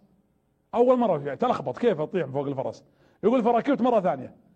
يقول فركب فقلت يا رسول إنه ركب على فرسه. وقالها النبي صلى الله عليه وسلم اللهم اكفنيه بما شئت. وكيف شئت إنك على كل شيء قدير. يقول فسقط مرة ثانية. يقول فركب الثالثة. فتقدم وكل ما لا يقرب حولنا. قال فلما اقترب لم يكن بيننا وبينه إلا مسافة فرس. يعني مترين متر ونص تقريبا. يقول فقالها النبي الثالثة ثم سقط. قال يا محمد إني أعلم أنك رجل ممنوع. والله ما حد يقدر يصلك أنا الآن أيقنت. لكن أعطني الأمان. الحين أنت جاي تطلبني تقول أعطني الأمان. شوفوا كيف الله قلب الآية. أعطني الأمان. قال لك الأمان. قال له يا رسول الله إنني أتيت لأني أريد مئة ناقة. قال لها النبي صلى الله عليه وسلم يا سراقة عد إلى قومك ارجع. قال طيب لو جيت وقلت لهم إني شفتك والله ما حد يصدقني. أعطني شيئا. دليل. قالها النبي صلى الله عليه وسلم ارجع وإني أعدك سواري كسرى. قال كسرى كسرى مين أنت؟ تتكلم عن كسرى مين؟ كسرى ما غيره كسرى الفرس هذا الموجود قال نعم كسرى الفرس. ولك أن تتخيل هذه الثقة بالله. هو الآن هارب صلى الله عليه وسلم وخارج من بلده ومهاجر وليس معه إلا صاحبه. ولم يقيم حتى الآن دولة ولم تكن له القوة الحقيقية. نعم معه قوة الإيمان وقوة الرسالة لكن لم يتقوى الإسلام بعد. قال ارجع فإني أعدك سواري كسرى. قال إنك رجل لا تكذب. عرفنا عنك إنك صادق. اكتب لي. قال يا عامر بن فهيرة أو يا أبو بكر اكتب له. من محمد بن عبد الله إلى سراقة بن مالك يعدك محمد سواري كسرى والسلام. رجع كسرى. كسرى آه، سراقة. سراقة متى؟ طبعا أسلم سراقة في فتح مكة. وأدرك خلافة أبو بكر. وتوفي أبو بكر رضي الله عنه. وأدرك خلافة عمر. ولما فتحت المدائن مدائن الفرس ودخل المسلمون وأحضروا الذهب وأحضروا ما وجدوه هناك في المسجد وقف عمر رضي الله عنه بعد وفاة الرسول. وإذا بسواري كسرى على الصناديق. قال ائتوني بسراقة شايب كبير دق عظمه ويمشي وهو قد انحنى ظهره. فلما اقترب وجاء يمشي قال له عمر أعطني الكتاب الذي أعطاك رسول الله صلى الله عليه وسلم. جبه. يقول فأعطاه الكتاب فأخذه. فقرأه عمر على المنبر. بسم الله الرحمن الرحيم. من محمد بن عبد الله. إلى سراقة بن مالك يعدك محمد سواري كسرى والسلام. فبكى المسجد وقال عمر صدق صاحب هذا المقام صدق صاحب هذا المقام. يمشي النبي صلى الله عليه آن وسلم ويكمل رحلته. فلما أقبل رسولكم عليه أنا أسمي رحلة غار ثور والهجرة وخاصة الغار أسميها رمز الثقة ورمز الثبات الحقيقي رمز النصر الذي هو اعتبره رمزا حقيقيا. فإذا بالنبي يقبل أول ما دخل دخل منطقة قباء. ما بني فيها المسجد. الحمد لله على سلامتك يا رسول الله. سلامة الله جاءتك يا رسول الله. يدخل النبي صلى الله عليه وسلم ويدخل صاحبه ويجلس عند أهل قباء ويكرمونه عليه الصلاة والسلام أيما إكرام. ما بعد دخل المدينة. قباء عن المدينة عشرة كيلو تقريبا أو أقل من ذلك بقليل. والرسول يجلس في هذا المكان. وتأخر أربعة أيام لسببين. السبب الأول ردا لإكرامهم أكرموه. اثنين عشان يستعدون أهل المدينة إلى لقاء النبي صلى الله عليه وآله وسلم وجلس النبي عليه الصلاة والسلام. ثم بنى المسجد. لما جلس بنى مسجد قباء وبنى عليه الصلاة والسلام. هذا أول مسجد أسس على الإسلام وأنزل الله جل وعلا الآيات التي يقول الله جل وعلا فيها إن أول يوم أو لمسجد أسس على التقوى أحق من أول يوم أحق أن تقوم فيه. إلى آخر الآيات. فيبنى هذا المسجد ويصلي فيه النبي. ومن وفاء النبي لهذا المسجد كان يزوره كل كل أسبوع كل سبت. وكان النبي يقول للأمة من بعده من توضأ في بيته وخرج إلى قباء وصلى فيه ركعتين خرج بأجر عمرة. وهنيئا لأهل قباء وهنيئا لأهل المدينة وشكر لهم ضيافتهم لنبينا عليه الصلاة والسلام. وهذا دين على الأمة تقضيه الأمة من بعد رسولها وحبيبها محمد صلى الله عليه وآله وسلم. الرسول أراد أن يتوجه المدينة. جلس أربعة أيام. وصلهم النبي صلى الله عليه وسلم يوم الاثنين. ولما أراد أن يذهب الا فيه ولد شاب جاي. رجوله متفخة ومتورمة والدم يصب منها وقد وضع اللثام على وجهه. انقطعت نعاله إيه انجرحت رجله إيه تورمت رجليه إيه فنظر النبي فإذا بمن؟ علي رضي الله عنه. يمشي خمسمائة كيلو جاي بعد ما أدى المهمة ووزع الودائع وقام بالأمانة وسوى الموقف الرجولي البطولي والرسول قلبه عليه ما يدري صار لعلي. قتل مسك سجن وأيضا علي قلبه مع النبي. وش صار على الرسول عليه الصلاة والسلام؟ فيقبل علي فيراه النبي فيحتضنه صلى الله عليه وسلم. ويرق قلبه لعلي شاف علي رجوله متورمة من كثرة المشي خمسمية كيلو. يمشيها علي رضي الله عنه حتى وصل يقول النبي أول ما شاف الرسول الآن قرت عيني. توني أرتاح يا رسول الله. والله إني أمشي من ذلك اليوم. لم تقر عيني حتى رأيتك يا رسول الله صلى الله عليه وسلم. يا شباب هذا علي بن أبي طالب كما قال أنا الذي سمتني أمي حيدرة كليث غابات كريه المنظرة علي بن أبي طالب البطل المقدام الشجاع الشجاع الذي وقف ذلك الموقف مع النبي إذا مبايعته لرسول الله أو مبايعة النبي له وهو عشر سنوات كان يستحقها لأنه بالفعل رجل اطمأن النبي صلى الله عليه وسلم عليه وسأله عن أهل مكة وأول ما سأل قال هل رددت الودائع؟ الأمانة اللي كانت عندنا رددتها قال نعم يا رسول الله رددت الودائع عليهم ويبايع النبي صلى الله عليه وسلم ويخرج مع النبي الرسول متوجه الآن بيروح المدينة من قبل فإذا بالزبير بن العوام جاي. الزبير بن العوام عمره 21 سنة في ذلك الوقت. توه شاب أيضا. ويأتي الزبير بن العوام معه ثياب بيض. قال يا رسول الله إن أهل المدينة ينتظرونك فأردتك أن تلبس هذا البياض لأن الثياب بعد ما جاءوا من الهجرة وبعد السفر لا شك أنها ستكون تغيرت. فيلبس النبي صلى الله عليه وسلم هذا الثوب ويلبس أبو بكر الثوب الأبيض رضي الله عنه وأرضاه ثم يذهب النبي صلى الله عليه وسلم متوجه للمدينة. كان في يهودي على النخل واقف. ينتظرون يقول إن أهل المدينة كانوا كل صبح وكل ضحى يخرجون من الصباح حتى تغيب الشمس. بيجي الرسول اليوم لا بكرة بيوصل الآن لا غابت الشمس قبل تغيب الشمس. يقول فلما رأى أربعة رأى النبي صلى الله عليه وسلم وأبو بكر وعلي والزبير. اليهودي هذا ما يعرفهم. النبي على راحلته عليه الصلاة والسلام وأبو بكر على راحلته وأما علي والزبير على رجليهم يمشون. يقول فقلنا أحد الذين يركبان على الراحلتين راحلتين اما هو الرسول عليه الصلاة والسلام؟ فتوجه الناس إلى أبو بكر يحسبونه الرسول. فلما أقبل عليه يمسكون خطام الناقة. أبو بكر ما وده يجرحهم. يقول لا أنا ماني بالرسول روحوا هذاك الرسول. يقول فنزلت من على دابتي وأخذت بردتي فغطيت النبي يعني ظللت الرسول حطيتها فوق الرسول. فعلم الناس أنه هو النبي صلى الله عليه وسلم فجاءوا يقبلون عليه وأخذوا يمسكون ناقته. ارتفعت الأصوات تكبير وتهليل الله أكبر جاء محمد.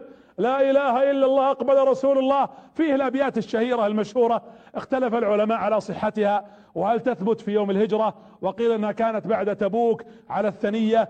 هذا محل خلاف العلماء. لكن على اعتبار أنها كانت يوم الهجرة بدأ الناس يرددون. طلع البدر علينا من ثنيات الوداع. وجب الشكر علينا ما دعا لله داع. أيها المبعوث فينا جئت بالأمر المطاع جئت شرفت المدينة مرحبا يا خير داع ويقبل النبي صلى الله عليه وسلم والبيوت والنساء والأطفال ويتباكون وامتزجت بكاؤهم مع تكبيرهم. يقول أنس بن مالك والله إننا رأينا يوم دخل النبي المدينة كيف استنارت وأضاءت صلى الله عليه وسلم ورأينا كيف أظلمت يوم مات عليه الصلاة والسلام فهو النور كله صلى الله عليه وعلى آله وأصحابه وسلم. ما حد يعرفه. الناس يبغون يشوفونه. ما شافه إلا الخمسة وسبعين اللي جاءوا في بيعة العقبة. هم اللي شافوه فقط. والناس ما يعرفون شكل النبي صلى الله عليه وسلم. يقبلون ويركضون فرحا. فلما دخل النبي صلى الله عليه وسلم أراد الناس له أن يضيفوه. يا جماعة المدينة المدينة فيها ترى قطع. من الجنة. إذا وقفت على جبل أحد أقول أنا أحيانا من نفسي أيها الجبل إنك جبل وقف عليك النبي عليه الصلاة والسلام وإنك جبل في الجنة وجبل نحبه ويحبنا وهو من جبال الجنة. فأسألكم بالله إذا دخلت المدينة استشعروا هذه المواقف. ليس لها قدسية لكن نستشعر مواقف النبي صلى الله عليه وسلم. بل الروضة في المسجد ما بين بيته ومنبره روضة من رياض الجنة. اختلف العلماء كيف تكون روضة؟ هل هي نفس البقعة تحمل للجنة أو أنها جزء من الجنة أو أن من دخلها كأنه في الجنة؟ المهم أنها من الجنة. وغيرها في المدينة من, من آثار مباركة هي من أرض الجنة. ولذلك النبي يدخل هذه المدينة ويباركها صلى الله عليه وعلى آله وأصحابه وسلم. والرسول يرى هؤلاء ويقبل عليهم فيأخذون خطام ناقته. ولما أخذوا خطام الناقة كل منهم يريد أن النبي صلى الله عليه وسلم أن يضيف عنده يكون ضيفة. فقال النبي دعوها اتركوا الناقة فإنها مأمورة. وتركوا الناقة ومشت. الرسول وده ببني النجار لأنهم أخوال أبوه. وتمشي الناقة فتبرك في مكان المسجد الحالي. اسمعوا الرواية الصحيحة. قال فبركت الناقة ولا يزال النبي على ظهرها. يعني عليها. ثم قامت مرة ثانية الناقة. فذهبت مشت. ثم رجعت وبركت في نفس المكان. مرتين. فلما نزل النبي صلى الله عليه وسلم قال إنها مأمورة وكانت مقابلة لبيوت بني النجار. أخوال عبد الله والد النبي صلى الله عليه وآله وسلم. هنا نزل النبي صلى الله عليه وسلم. أول ما نزل النبي عبر لهم ويؤكد لهم عليه الصلاة والسلام بكلمات. سيلقي خطاب الآن. اسمعوا هذا الخطاب. أبغاكم أنتم تعطوني. هل هو خطاب ديني؟ روحاني. ولا خطاب سياسي؟ ولا خطاب اجتماعي؟ اتفقنا؟ والمشاهدين كذلك. وقف النبي صلى الله عليه وسلم والناس تنصت الآن. تبي تسمع إيش بيقول النبي صلى الله عليه وسلم؟ أول ما وقف نادى الناس قال يا أيها الناس أبغاكم تحللوا الخطاب هذا ديني ولا سياسي ولا اجتماعي؟ قالوا يا أيها الناس الرسول يقوله أفشوا السلام وأطعموا الطعام وصلوا الأرحام وصلوا بالليل والناس نيام. تدخلوا الجنة بسلام. هذا مو كلام مسجوع ومنمق وصفصفة كلام هذا كلام النبي الذي لا ينطق عن الهوى وهو الذي يفقه المرحلة. طيب هالكلام وش؟ سياسي ديني اجتماعي؟ ها؟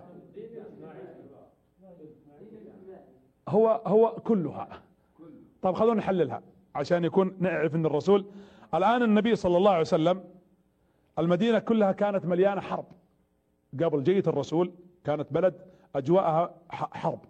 كانت في حرب بين الأوس والخزرج طاحنة. وكانت معركة بعاث المشهورة في ذلك الوقت. والاجواء أجواء حرب. النبي صلى الله عليه وسلم الآن الأوس والخزرج بينهم كره وبينهم احتكاك وبينهم بغض واحتقان. ولا بد النبي صلى الله عليه وسلم أن يجمع بين هاتين القبيلتين. أيضا فيه يهود وفيه مسلمين فقراء كانوا أغنياء في مكة وجو الآن لاجئين. وهذا جو آخر.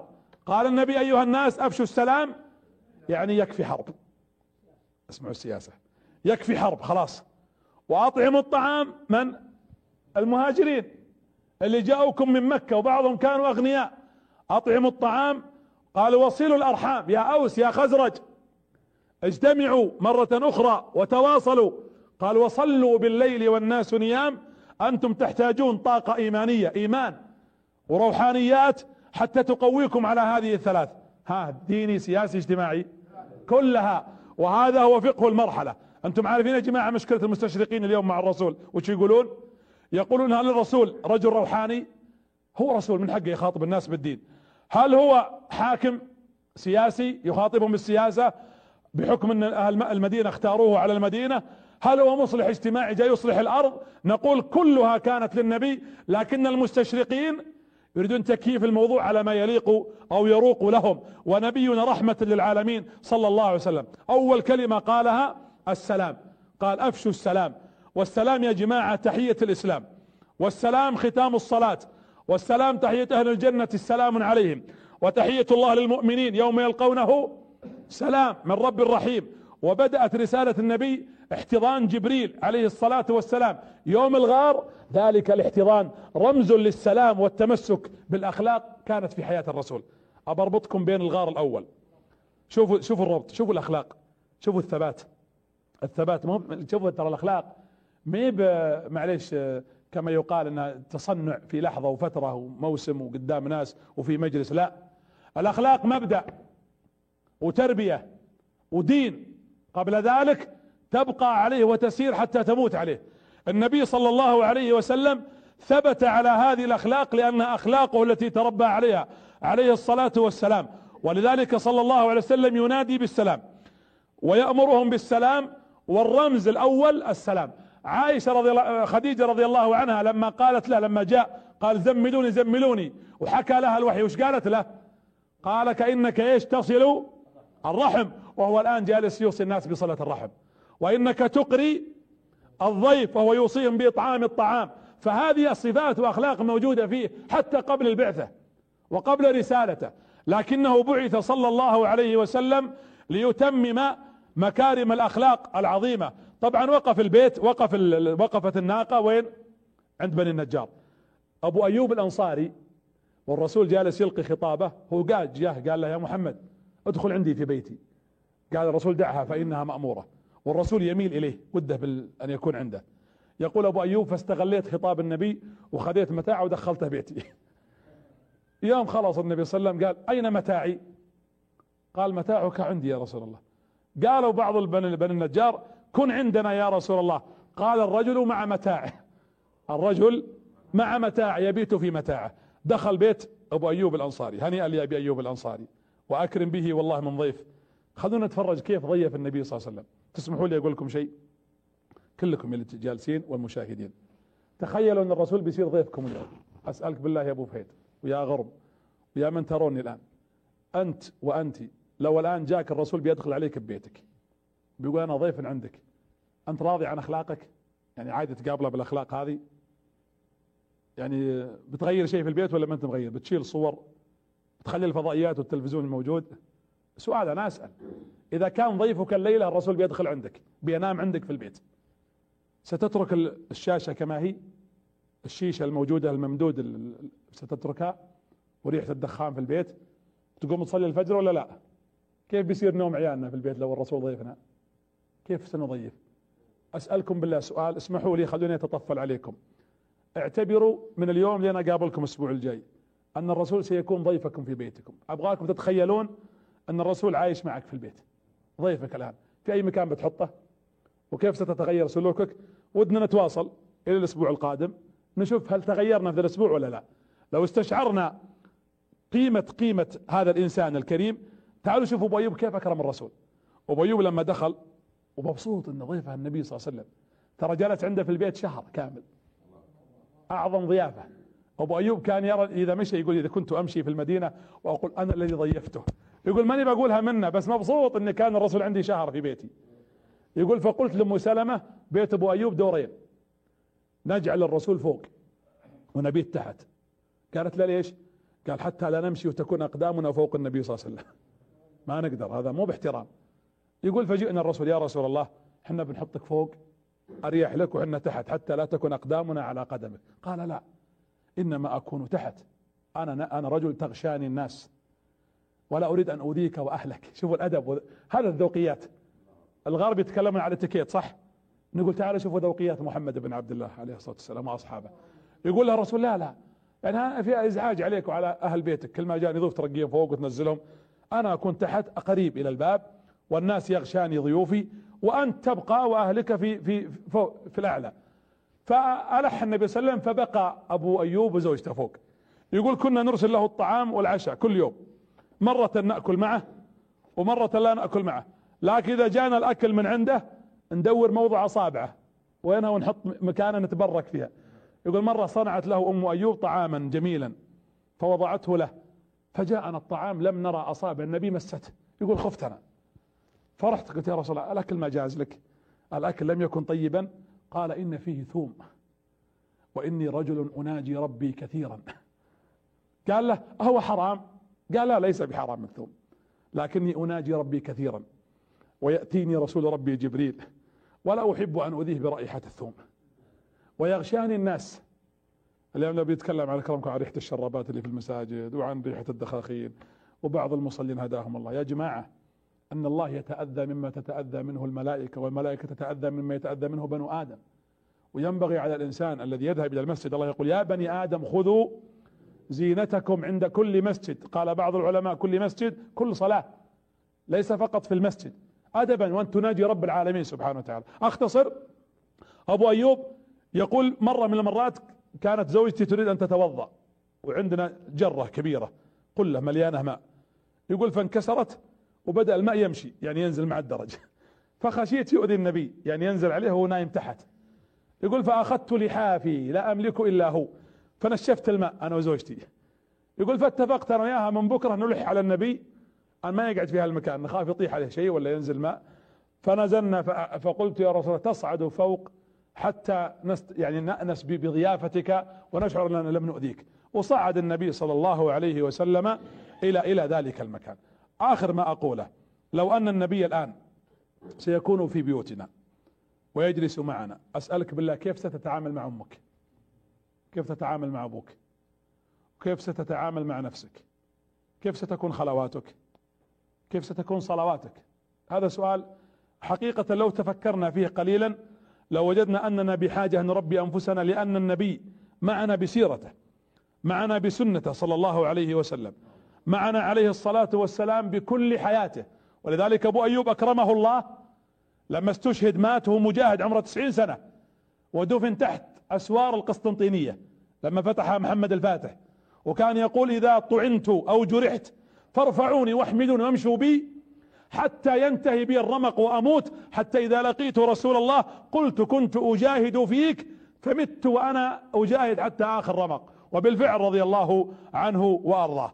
أقول أيها الأحبة الكرام دخل النبي المدينة آخى بين المهاجر والأنصار كانت المدينة النبي عليه الصلاة والسلام طبعا أجواء المدينة تختلف فيها مهاجرين وفيها أنصار وفيها يهود أيضا وخرج فيها فئة وهي فئة المنافقين وكانوا قد اجتمعوا في تلك المدينة لكن النبي استقر وبنى المسجد وراعى هذه الظروف كلها راعى وجود المهاجرين. وراعى وجود الأنصار وآخى بينهم المهاجر مع الأنصاري ومع ذلك بعضهم طلق زوجته إذا كان عنده زوجتين وتزوجها المهاجري تزوج زوجة الأنصاري واقتسموا البيوت واقتسموا الطعام بل وافتتح النبي أو فتح سوقا جديدا وعلم جعل فيه سبعين رجل اللي يسمونهم القراء وهم الذين استشهدوا في غزوة بدر وتعلموا القرآن. كانوا يحفظون القرآن في الليل ويعلمون الناس المهن والحرف في النهار فجمعوا بين العلم والعمل فكانت لهم مكانتهم. وجلس النبي صلى الله عليه وسلم يؤسس هذه المدينة ويحوطها عليه الصلاة والسلام بتوجيهاته ثم كان النبي صلى الله عليه وسلم مع المهاجرين والأنصار سنتين وأصبح الناس بين بعضهم من الإخاء ما لم يكن في أرض أبدا. أختم بهذه الطرفة. كان النبي مرة من المرات يأكل تمر وعنده علي بن أبي طالب. علي بن أبي طالب يأكل التمر معه. يقول علي بن أبي طالب فكنت أخرج النوى الفصم. أكله وأحطه قدام الرسول عشان يطلع كثير قدامه. فالتفت له قلت يا رسول الله أكلت كل هذا التمر؟ يعني شوف النوى قدامك واجد. فنظر النبي إليه وضحك. قال ما شاء الله أنت تأكل التمر بنواة يا علي؟ يعني أنت ما عندك ولا ولا فصمة. وهذا هو دعابة النبي صلى الله عليه وسلم مع مع صحابته. اخى النبي عليه الصلاة والسلام بين المهاجر والأنصار. الإخوة يؤشرون لي على أساس الوقت. آه، نتحدث إن شاء الله تعالى في الأسبوع القادم. قبل نتحدث آه، سنتحدث إن شاء الله تعالى عن بعض الغزوات وعن حادثة الإفك وعن موقف النبي من المنافقين. واللقاء الأخير بقي لقاء نتحدث فيه عن فتح مكة وتبوك ثم نتحدث عن وفاته. آه، أقول بمناسبة وفاة الملك عبد الله رحمة الله عليه اولا عظم الله أجرنا جميعا. وأحسن الله عزاء المملكة العربية السعودية كلها. ونسأل الله أن يتغمده بواسع رحمته. أمسينا ليلة الجمعة الماضية والملك وولي الأمر عبد الله. وأصبحنا وولي الأمر والملك سلمان. وتذكرت قول النبي أمسينا وأمسى الملك لله. وأصبحنا وأصبح الملك لله. فالملك كله لله. وأصبحنا أمسينا والله الحمد والمنة. في الفقد صابرين وأصبحنا في العطاء شاكرين. إحنا فقدنا عبد الله رحمة الله عليه لكن كنا صابرين لاننا نؤمن بأنه كل من عليها فان وكل شيء هالك إلا وجهه. وأصبحنا شاكرين لسلاسة انتقال الحكم والسلطة في بلاد الحرمين الشريفين ولله الحمد والمنة. وهذا مما يطمئن مع مرارة الفقد وحرارة البعد لكن سلاسة الحكم وانتقال السلطة طمأن المؤمنون الصادقون. وأيضا رد كيد المرجفون والمتربصون بهذه البلاد حماها الله وسائر بلاد المسلمين. فنحمد الله على هذه النعمة ونسأل الله أن يغفر للملك عبد الله رحمة واسعة وأن يجعل قبره روضة من رياض الجنان. اللهم إني أحد رعايا عبد الله بن عبد العزيز. اللهم إني أشهدك أنني قد أحللته فيما يتعلق بي. اللهم وما كان عندك فإنك أرحم من خلقك أجمعين. اللهم إنا نشهدك في هذه الساعة أن بايعنا الملك سلمان بن عبد العزيز ملكا للبلاد وخادما للحرمين الشريفين ونبايعه على السمع والطاعة في المعروف وله حق النصح والدعاء في ظهر الغيب ونبايع كذلك ولي عهده وولي ولي العهد. ونسأل الله أن يديم على هذه البلاد الأمن والاستقرار والعزة والتوفيق وأن يجعل الأمن مستقرا في سائر بلاد المسلمين وأن يجعل حظهم الأمن والاستقرار. اللهم ول على المسلمين خيارهم وجنبنا وإياهم ولاية أشرارنا وأشرارهم. وآخر دعوانا أن الحمد لله رب العالمين وصلى الله وسلم على نبينا محمد وعلى آله وأصحابه أجمعين.